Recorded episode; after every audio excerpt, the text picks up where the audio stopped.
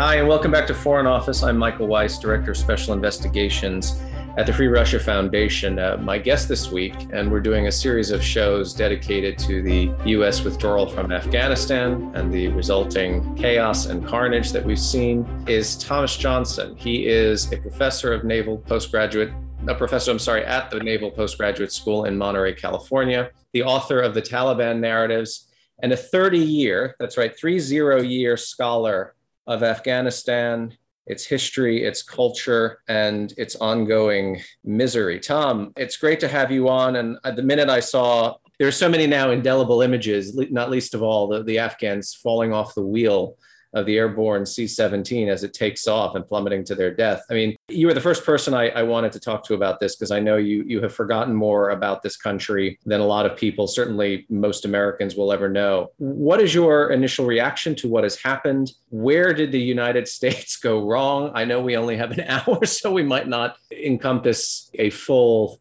detailed accounting of all that, but what, what's your impression right now?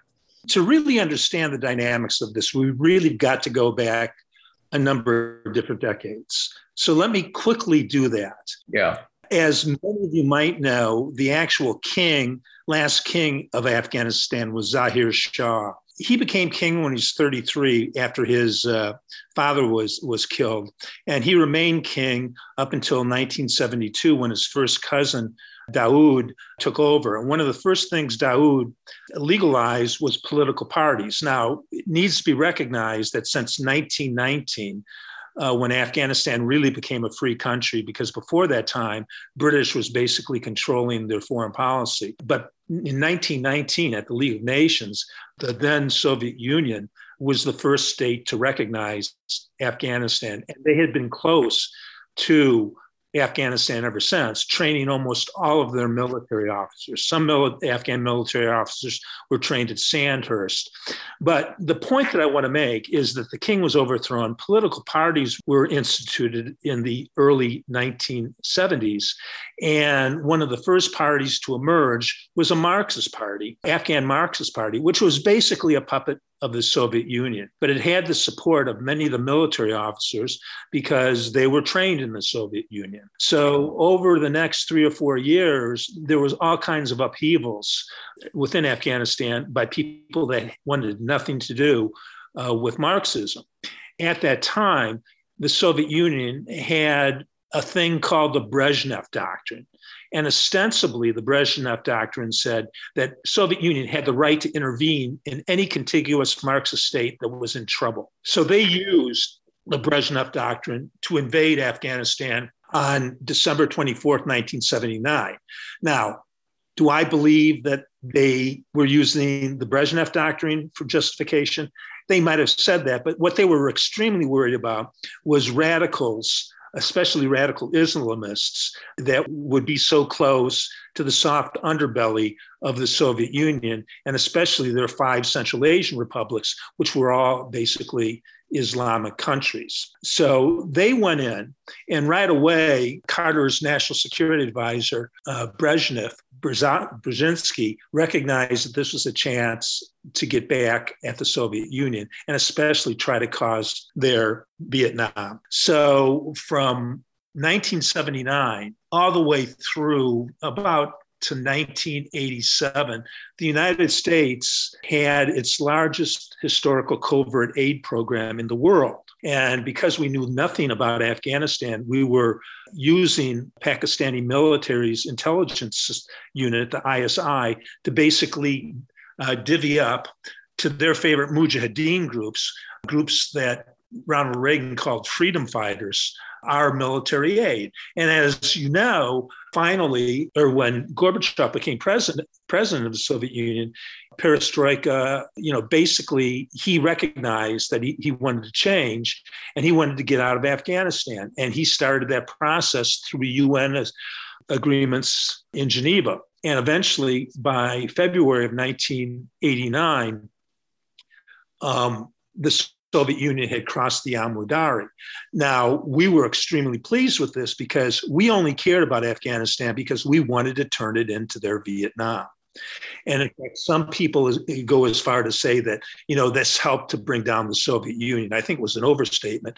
The Soviet Union was going to fall because of that massive corruption and their economic situation, but it did help. But, and right before the, the Soviets left, they gave their puppet, uh, Marxist puppet, who was running the People's Democratic Party of Afghanistan, their Marxist party, Najibullah, about $3 billion and that allowed his regime actually to outlast the Soviets. The, the regime was finally taken over by the Mujahideen in 1992 and then immediately a civil war broke out. But what's really important that we had you know after and about this time the united states basically gave up all of its relationships uh, with pakistan Pressler amendment and afghanistan and we didn't care at all what was going on right we had achieved our mission. I want to stop you there because there's a lot of kind of revisionist history going on, especially right now. It's not enough to try and summarize in the space of 240 characters, whatever the Twitter minimum is,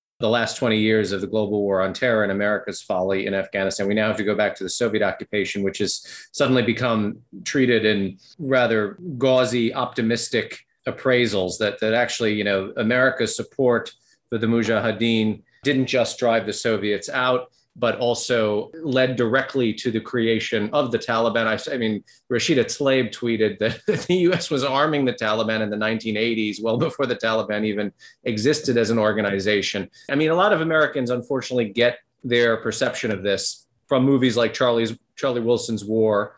And you know, either you get the the sort of about a third of which is correct. a third of which is correct. So you've had the triumphalist Cold War narrative propounded, but you've also now had this revisionist his, historical point of view, which suggests that America didn't just do too little and wasn't just a, a kind of absentee proxy combatant in this, this conflict, but actually did so much to create an Islamist led government. I mean, your view of that.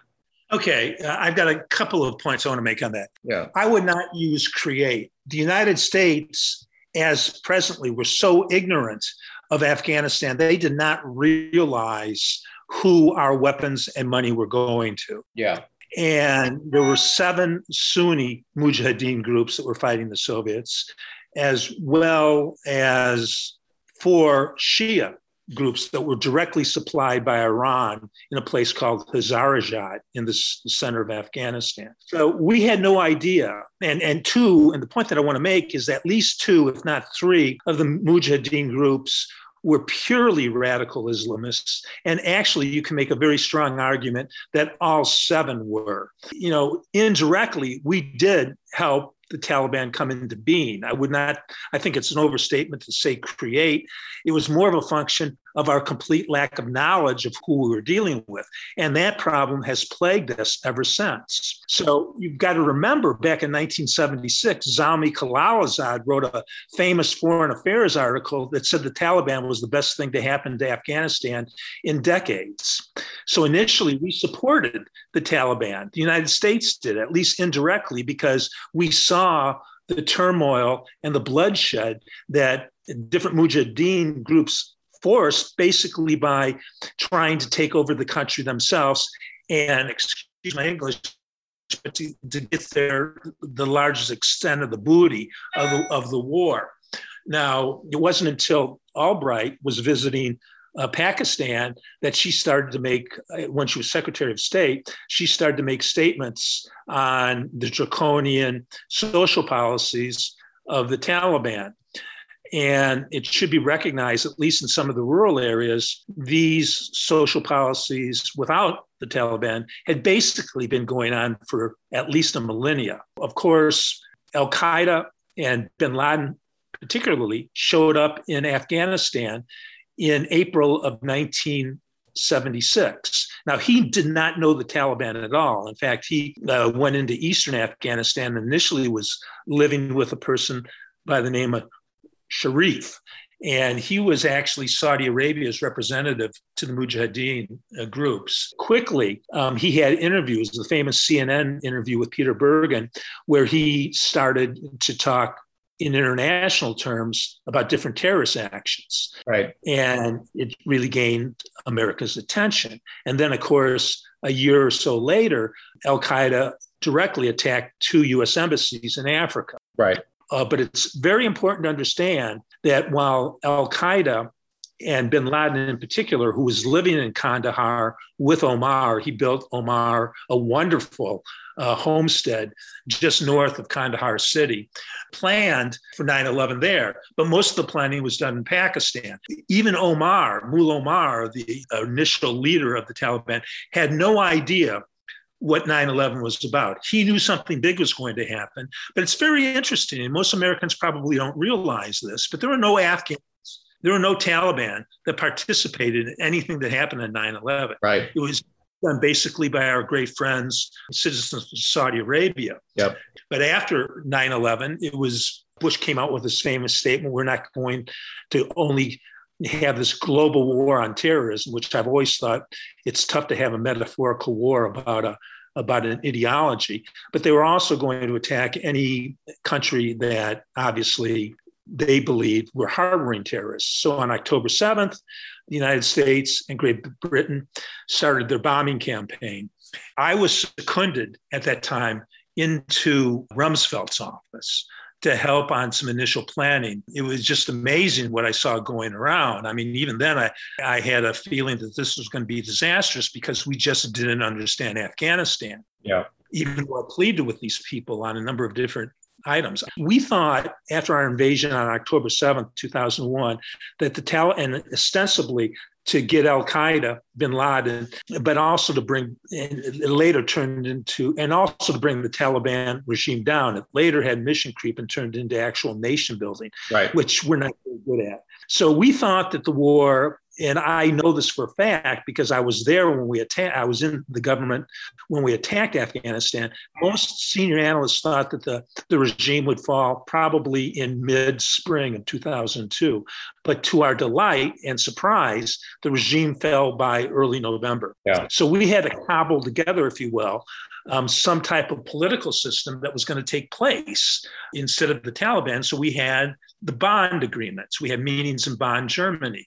And this was not a peace treaty. This was not a peace agreement at all because even moderate Taliban that wanted to participate were turned away, which turned out to be a tremendous mistake by the United States and didn't participate. So we created a political roadmap that wasn't based on any type of knowledge of Afghan history, their political system, or their culture. Well, that, and that playbook, I mean, was famously applied in Iraq in the days of the occupation as well. Right, exactly. Yeah, that's not a new thing for for the United States. So let me ask you this: What, with your knowledge of that history and that culture, what should we have done differently? It sounds like uh, there were elements of the Taliban that were more nationalist and amenable to even uh, being included in a political program as cobbled together by the United States that we perhaps should have worked with at the time? Is that what you're suggesting? Or there were moderate Taliban. Now, a lot of it, you know, was semantic. It depends on how you yeah.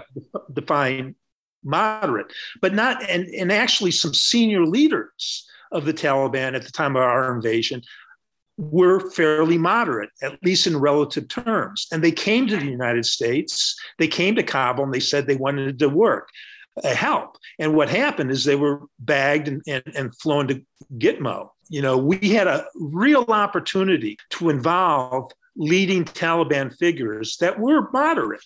Uh, in the Bonn meetings and the Bonn Accords that could have satisfied at least some of the Taliban's desires, not all, but maybe some of them that could be fit into a, an actual governmental system in Kabul. But we didn't do that. You've got to understand that Afghanistan is a very conservative Islamic country. And what I like to tell my students is, you know, we put together a basic political map that I hate to say this because I'm a, I view myself as a feminist, but violated many aspects of, of what an Afghan's honor, an Afghan's individual honor is based on. And in many respects, you know, Afghan is honor and revenge society. And I'm particularly talking about bringing the women out into the open. I, I tell my students constantly that the United States Constitution was ratified in what, 1787? Yeah. And women didn't get a right to vote in the United States until 1990. African American women basically didn't get the right to vote until 1965. Right. But we took an extremely conservative and you know uh, society and took one of the major dynamics of their cultural uh, culture and turned it on their heads. And the other thing immediately we did is we started a counterterrorism campaign. And in that counterterrorism campaign, again, we violated many of the explicit codes, especially of the Pashtuns. For example, we would go in and our special services especially. And we and, and by this time, ISAF, that is a combination of allies, were also in Afghanistan to help us, but we relegated them to Kabul so we could do what we wanted to do out in, in the rural areas. So what we did is we conducted night raids, night raids, night raids, where we that where we knocked down a wall, we brought out both the men and the women who lived separately than the, uh, than the men, even in their own Afghan houses, in their bedclothes. Yeah. This was such an egregious thing to do that we were completely clueless of. We turned many people to, to join the Taliban because we we forced them to seek revenge against us because their honor was completely disabled. An Afghan, especially a rural Afghan with no honor, is nothing in their community. Let me just pause you right there. You know, one of the things that that a lot of people, myself included, have had to reckon with. Let's start with the, the, the last 10 years, because when the Arab Spring kicked off, there was this enormous idealistic contingent of people, also myself included, who thought, you know, that there were enough good, when I say democratically minded, what I mean to say are people who didn't really pose a threat to the United States or the West. They weren't going to govern. They didn't have a sense of politics in the way that you and I might have found amenable or, or would have shared. But nonetheless, they came from indigenous cultures and, you know, they wanted to overthrow tyrannical regimes. And one of the things that one has to engage with, just from a, a pure realist perspective is some version of Islamism is going to have to be countenanced by the United States if it has any business to, you know, conducting diplomacy or engaging with this part of the world. I mean, you mentioned Saudi Arabia famously, uh, at least until recently uh, with, the, the installation of MBS not exactly shying away from a radical indoctrination program or proselytization, particularly abroad in madrasas, has been a US ally for a long time. But this almost romantic notion that we were going to, at the end of a bayonet, create some Bertrand Russell style democratic paradise in parts of the world that I mean, it's true, you know, it might have had incarnations of democracy at, at, at one point or another, but they didn't really resemble American or even Western European style democracy, and as you point out, are deeply con- culturally conservative. This idea is still, t- to this day, deeply anathema to a large swath of the American population. And now, because foreign policy has been turned into this domestic, not even political, but ideological cage match, the, the belief that you know the United States partnering with a group of, of insurgents or militants, as they did in Iraq during the Anbar awakening to fight AQI, including people who had been part of AQI or had been partnering with AQI just days or weeks prior. This sounds to me what you're describing is a pragmatic approach for dealing with Afghanistan, which was never attempted because instead we, we kind of stuck to our high minded rhetoric and our talking points. And frankly, our, our experimental and utopian nonsense, which has now failed catastrophically. I mean, this is a difficult pill, though, for Americans to swallow because, you know, in, to the layman, there is an easy conflation. I mean, even the, the very term that you use, moderate Taliban, people, I mean, you, you try going on Fox News and saying that today, right? Even with your depth of knowledge and sort of granular understanding of, of the dynamics of that particular political movement, you cannot do it you know you have this this sort of american populism which says essentially all muslims with guns are terrorists or aspiring terrorists looking to do harm to the United States. That is, I think, largely informing the, the, way America conducts itself in the world. And I don't just mean the Pentagon's now failed nation building mission, I mean through diplomacy, I mean just engagement. Let me expand on some of your points yeah. because your points are very well taken. And I'm not trying to be pejorative, but American are ba- Americans are basically arrogant people, and our government is very arrogant. They think that what works in the United States is going to work just fine in every parts of the world. And of course, you know, uh, President Bush's initial push to democratize the world was a function of this. But what people don't understand is that at the village level, I mean, that's where those of you that remember your introductory anthropology, that's the qawm. That's where that's where an Afghan gains his personality and his political beliefs and much of how he's going to act the rest of his career. But at the village or Kalay level, they practice pure Greek democracy, and they have in this area uh, that's now called Afghanistan for two millennia. And what I mean by that is in the villages, they had things called jirgas or shurgas, uh, where they try to resolve both internal to the village and external problems. And they do this by bringing together mostly the village elders, sometimes women, but mostly not, because women live in the state of Purdah in rural Afghanistan, which means they basically have no social role outside of uh, the household. Right. But they'll bring together the elders and others, and they sit literally in a circle. That's what Jirga means. Right and they vote on these issues by consensus. It has to be consensus. And if, say, for example, if one family accuses another family of stealing a lamb, if the family does not, if one of the families does not agree with what the jury comes out with, they are literally, literally kicked out of the country. And that explains a lot of notions on refuge and other types of things that, that the Taliban hold dear. The second point that has to be understood is that strong central governments have always been the thing of rebellion and revolution in Afghanistan, always historically. Right.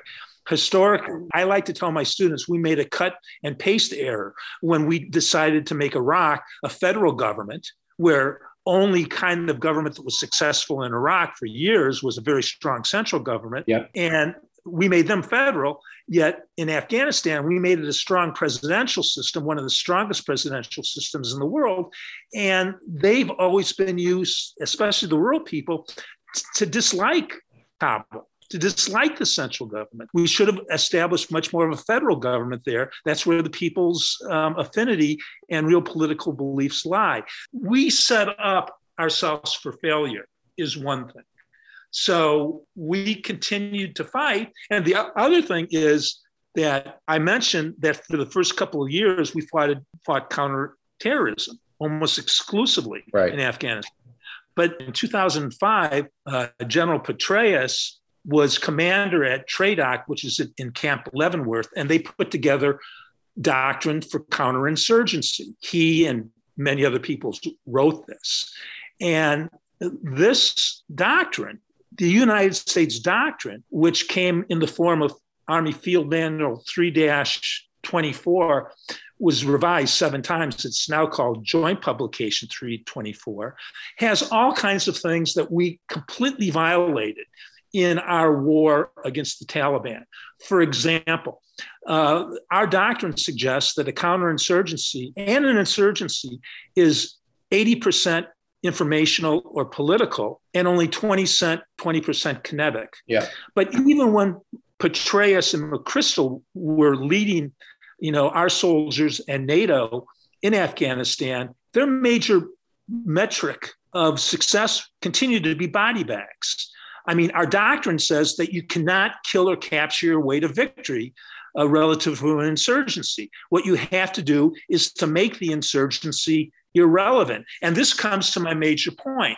We learned nothing from the Soviet example. Again, we actually established garrisons or forward operating bases in almost the exact areas that the Soviets did. And to try to conduct counterinsurgency, which is going to rely on understanding the rural, you know, don't forget 75% of the population of Afghanistan is rural. That's yeah. where the, in the military terms, the center of gravity was. We, we were too lazy ever to find out what the rural population wanted.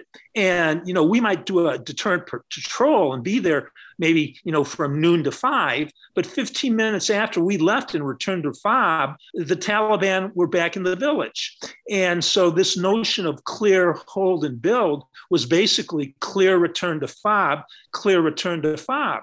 We never practiced any of the type of doctrinal. And the reason for that, in your view, I mean, was it of total fear of forget about body bags on the other side, but body bags coming home for, of American soldiers, right? Yeah, I think the Vietnam syndrome still played a role, but clearly since when Obama basically withdrew most of our troops at the end of his regime. I mean, I was there. I mean, our mission became basically force protection. Yeah. And when your mission becomes force protection with a rural insurgency, remember, Iraq was not a rural insurgency, it was an urban insurgency, right. much, much different than Afghanistan. You know, you're asking for disaster.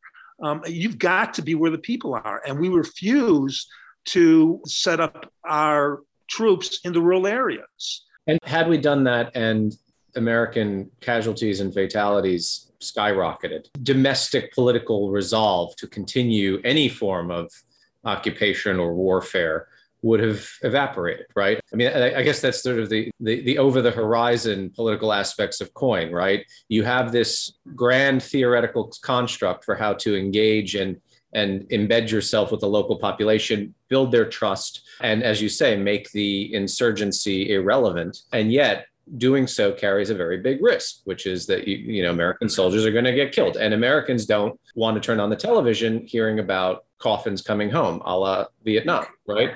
Look, I, I think now is the time we can be provocative. You know, you know, everybody everybody seems to be trafficking in counterfactual history even before all the facts of history have come in on this debacle. But I want to ask you does this mean that if the United States had, let's just call it what it is, if, if it had the stomach for more dead bodies of American soldiers, that it could have actually implemented this counterinsurgency doctrine to a satisfactory degree? I lectured for and briefed military and government officials for years. What we should have done you know, provincial reconstruction teams were not the way to go because, you know, that just like in Vietnam, we thought it fought it from the provincial level. Where we had to fight this war was from the district and uh, the village level. And let me tell you something Afghanistan has about 420 districts. And unlike the United States, where our con- con- congressional districts are all gerrymandered, in the vast majority of Afghan districts, the boundaries mean something. What the boundaries mean is the extent of political and economic reach of the leading Afghan family in that particular district. So, what we should have done, in my opinion, we should have initially gone in, especially when Petraeus was focusing on 200 districts, we should have gone into those 200 districts, found out who the leader of that district was, literally offer him millions of dollars, just like the CIA was handing out after our initial uh, invasion in Kandahar uh, in 2001. To you know, you can't buy an Afghan, but you sh- can surely rent them. and history shows that. So, anyway, we should have rented the leaders to support us. And then we should have set up and actually bought or rented land on his land and put in at least, uh, you know, at least a platoon uh, if not a company, of uh, American soldiers uh, with people from agriculture and other places, and actually do hold a clear hold and build simultaneously rather than sequentially, like we were pushing. And that would have made, you know, the Taliban never, except at one combat operating post, ever tried to uh, attack a sizable unit of US soldiers. So this would have made them basically irrelevant in that we would have taken away their important supply and logistics base that they used the royal they used the rural areas for. And instead of us having United States soldiers there, we could have also complemented that with Af- Afghan National Army soldiers and really taught them well on a seven, you know, 24 7, 365 basis, and also have Afghan National Police. The Afghan National Police have been useless in this conflict because they're an extractive organization. They don't protect the people, they take from the people. I want to follow up on, on that last point about you know the, the Afghan military capability, which the, the president has essentially cast all the blame on and saying, well, the, the, Afghans needed to show up and they didn't, and this is why this has all happened. Now, I think I forget the number of Afghan soldiers that have been killed fighting the Taliban and Al Qaeda alongside American forces for the last 20 years. Obviously, the perception is one of a, a, a rotten institution, deeply corrupt. They were either bought off or they deserted in the face of, I mean, underwhelming numerical odds, but I guess overwhelming ideological resolve and uh, ferocity. It seems like, though, the reporting now suggests, well, in fact, when the US stopped sharing intelligence, stopped essentially keeping the Afghan Air Force, such as it is, uh, in the sky and, and precluded the arrival of contractors to kind of do the upkeep and maintenance on these planes, we left them hamstrung. So th- there's enough blame to go back at Washington for not really helping, at least at, at, full capability, stand up this military. It's one thing to talk about the deployments of Afghan soldiers, but to your mind, was there a true native willingness to kind of hold this country together and keep the Taliban out of power, or is that simply a myth? It's it's a critical question. Let me answer it this way. Yeah. In either late October or early November of 2018, the New York Times published an article that suggested that both Kabul and the United States, the Pentagon, agreed to classify casualty rates for the Afghan National Defense uh, Services, and also to classify the actual size of those services. We have exaggerated, actually, have lied to the American people, which will come out very clearly in the Pentagon, uh, in the Afghanistan papers that's going to be published towards the end of this month. We lied relative to the size of the military. Yeah. There's absolutely no question about that. We were talking about, you know, in the press was talking and continue to talk about 350,000 members of the defense force. That's delusional. It wasn't anything close to that.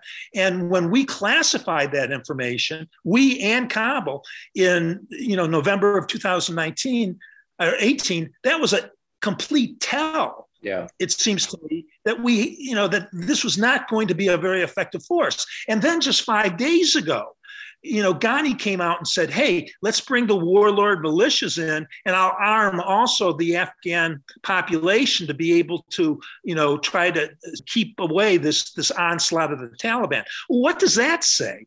That says that even four days ago ghani had no faith in the afghan national army. Right. and he shouldn't as soon as they were viciously attacked, they laid down their arms, withdrew, or just deserted.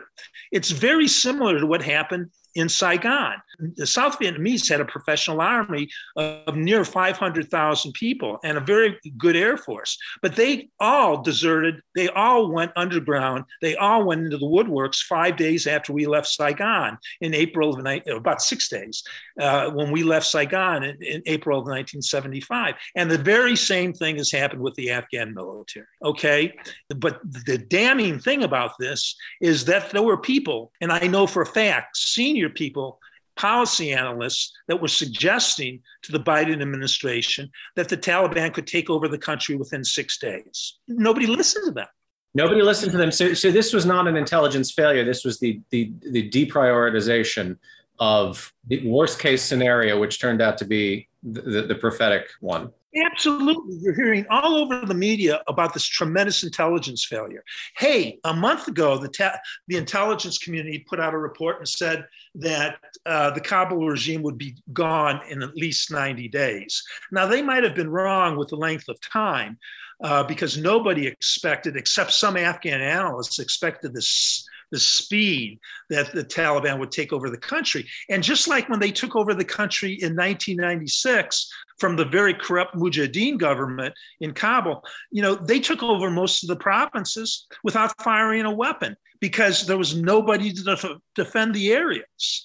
You know, Ghani was well aware of that. Let me just say one thing.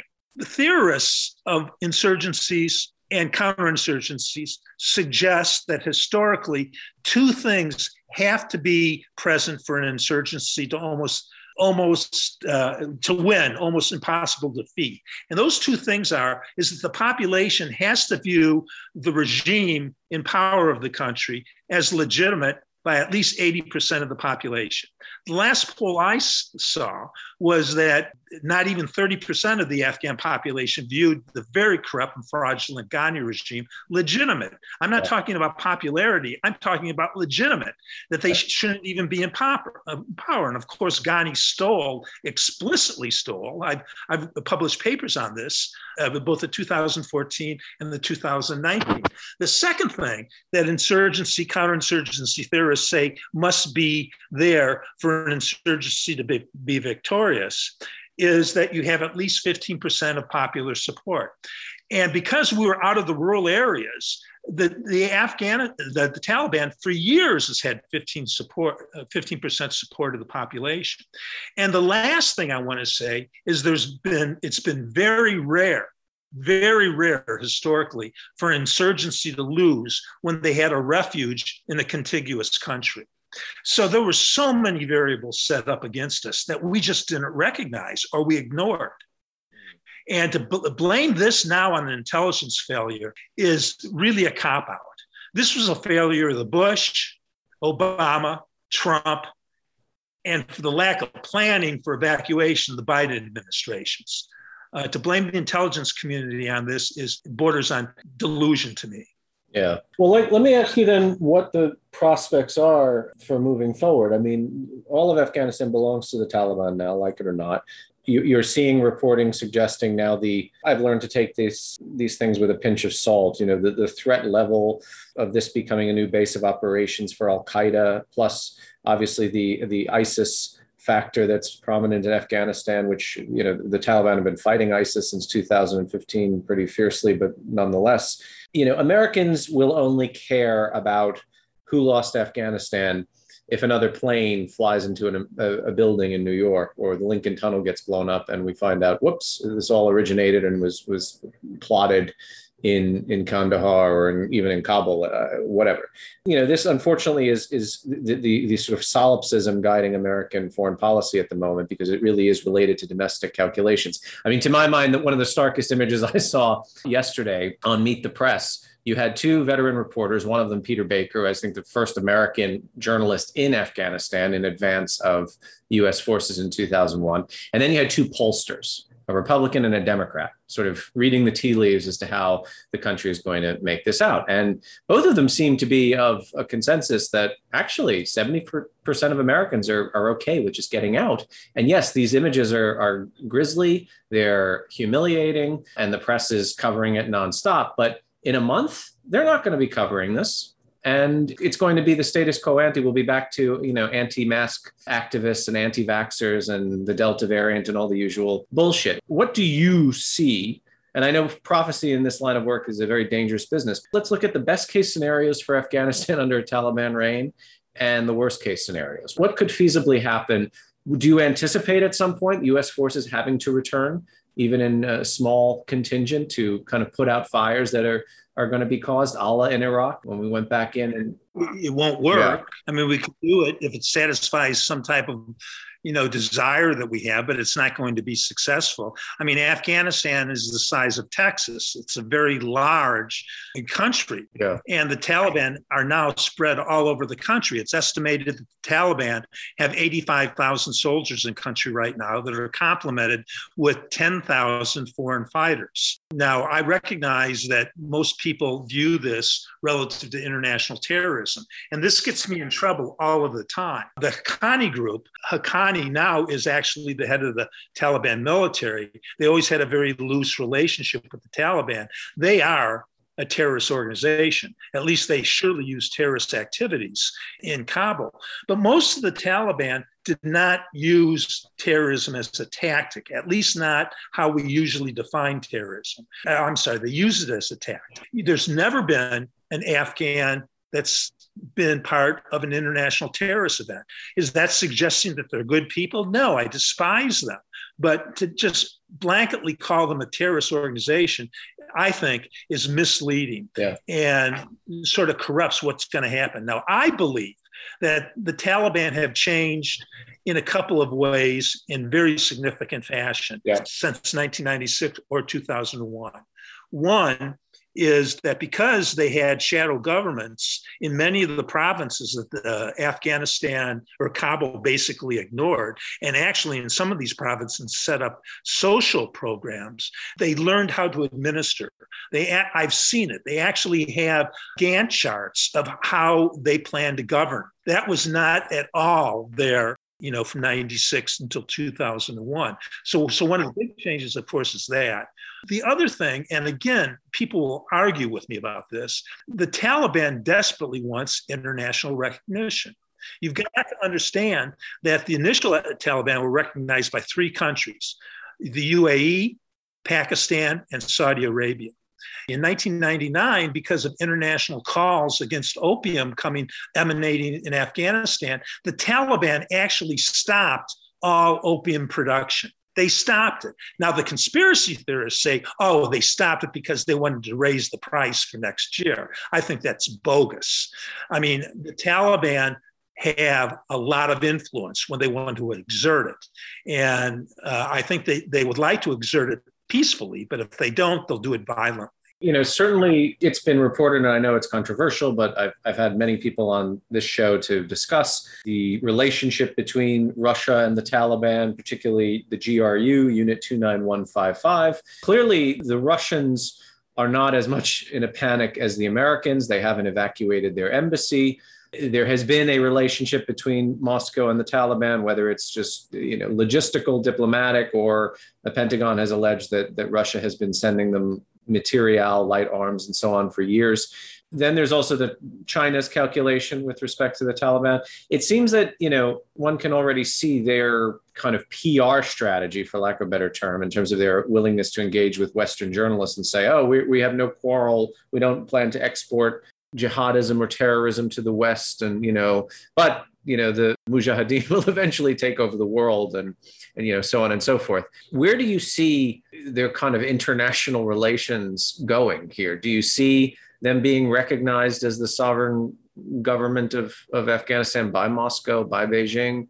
By other Middle Eastern states. I think Oman has already come out and basically congratulated on their political victory. This is not going to be a replay of, of the early aughts, it seems. There's just going to, I mean, the, the reckoning is that this is the only show in town now, right? Yeah, I think Turkey will also recognize them fairly shortly. Yeah. But of all of those countries you mentioned, the most important is China. Yeah. I've always been amazed that, you know, 10, 12 years ago, that Kabul basically ceded some of the, the best mineral rights areas to China.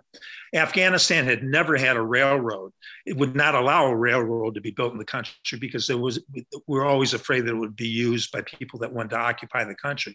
The Chinese have already built a major railroad out of Afghanistan, if not into China, near China. They have rights to the largest copper mines uh, in Afghanistan.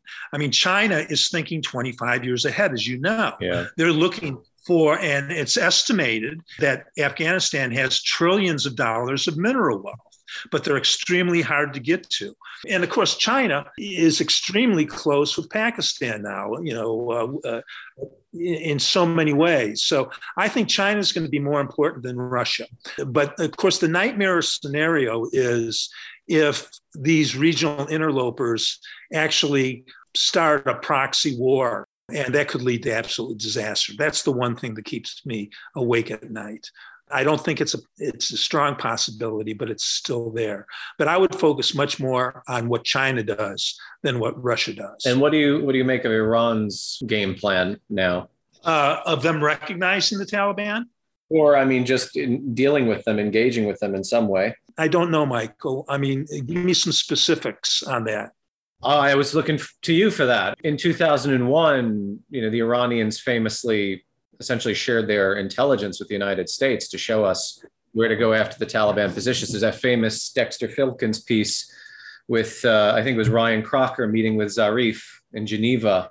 And Zarif gave him a map of Afghanistan and he said, Here, you can keep it. There seems to be, you know, momentum behind the Biden administration looking to do another JCPOA with Iran, albeit does Afghanistan even factor in Iran's kind of geopolitical and strategic calculations? Um, you know, what, what are they, if you were there? Well, Iran will not let the Taliban wipe out the Shia population in Afghanistan.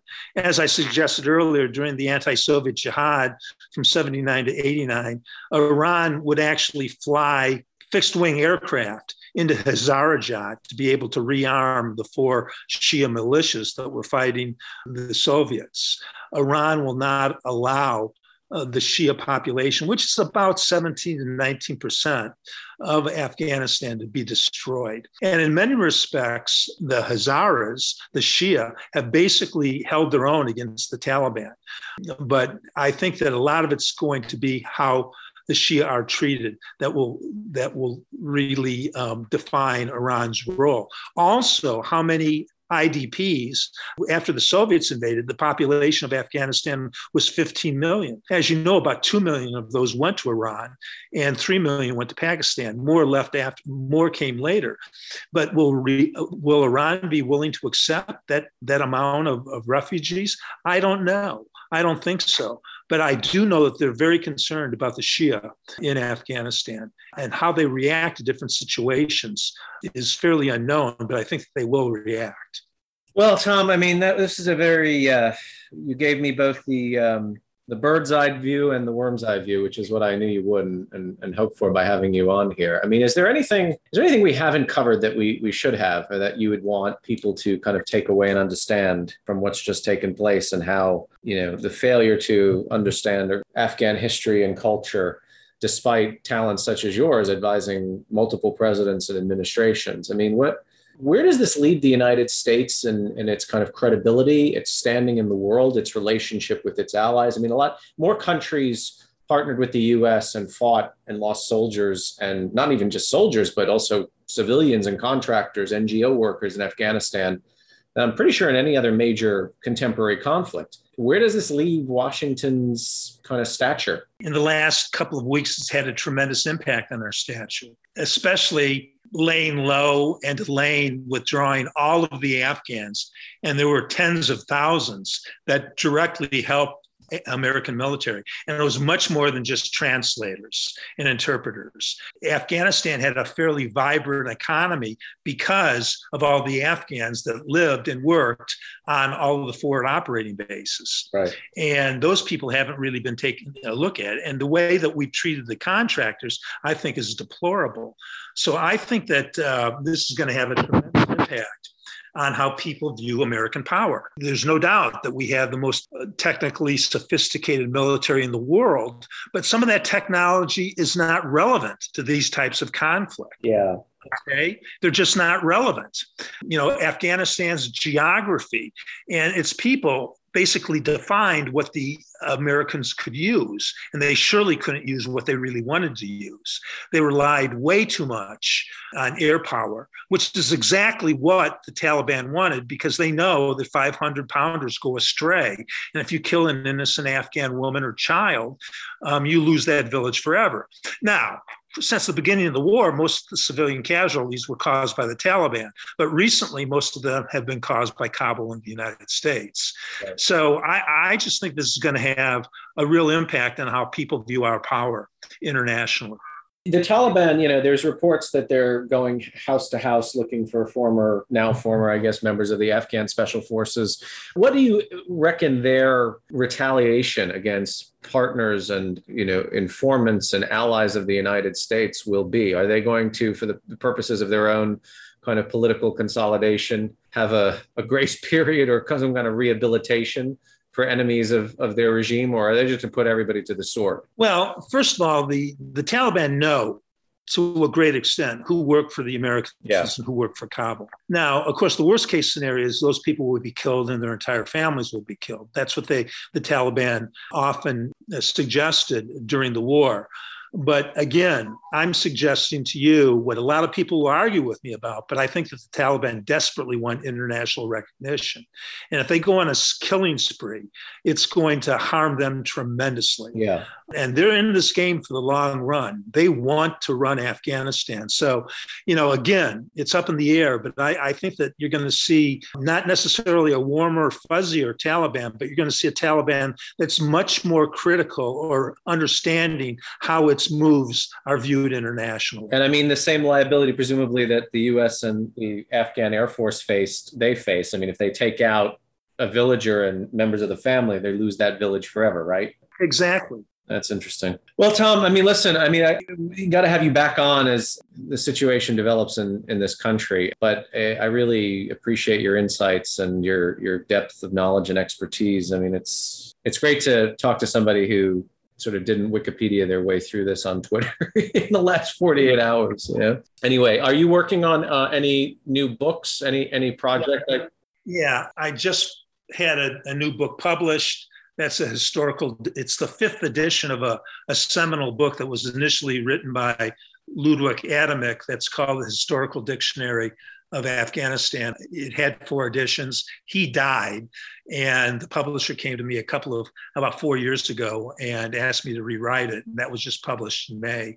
After you know two and a half three years and 900 pages. Wow. but i'm working right now on a new book that's directly focused on what were the key mistakes and how the United States should have actually dealt with Afghanistan. It's going to be an edited volume and it's going to be very hard hitting. And I'm doing that purposely. Well, that, then let's absolutely have you back when that comes out. I, I would love to hear your analysis from that book as well. Uh, my pleasure, Michael. Anytime you want me on, just let me know.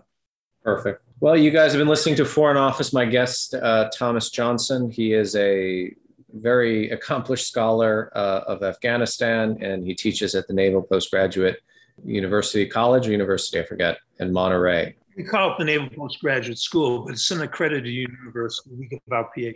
Okay, and as I mentioned at the outset, I mean, I will have more guests on this week, experts on Afghanistan, uh, people who have published written and published books as opposed to not even read them, which is most of social media these days, uh, to talk about where America went wrong, missed opportunities, or sort of lost causes, which unfortunately has become the the uh, bailiwick of this show. But um, Tom, all the best, and uh, hope to see you back soon. My pleasure, my friend. Take it easy.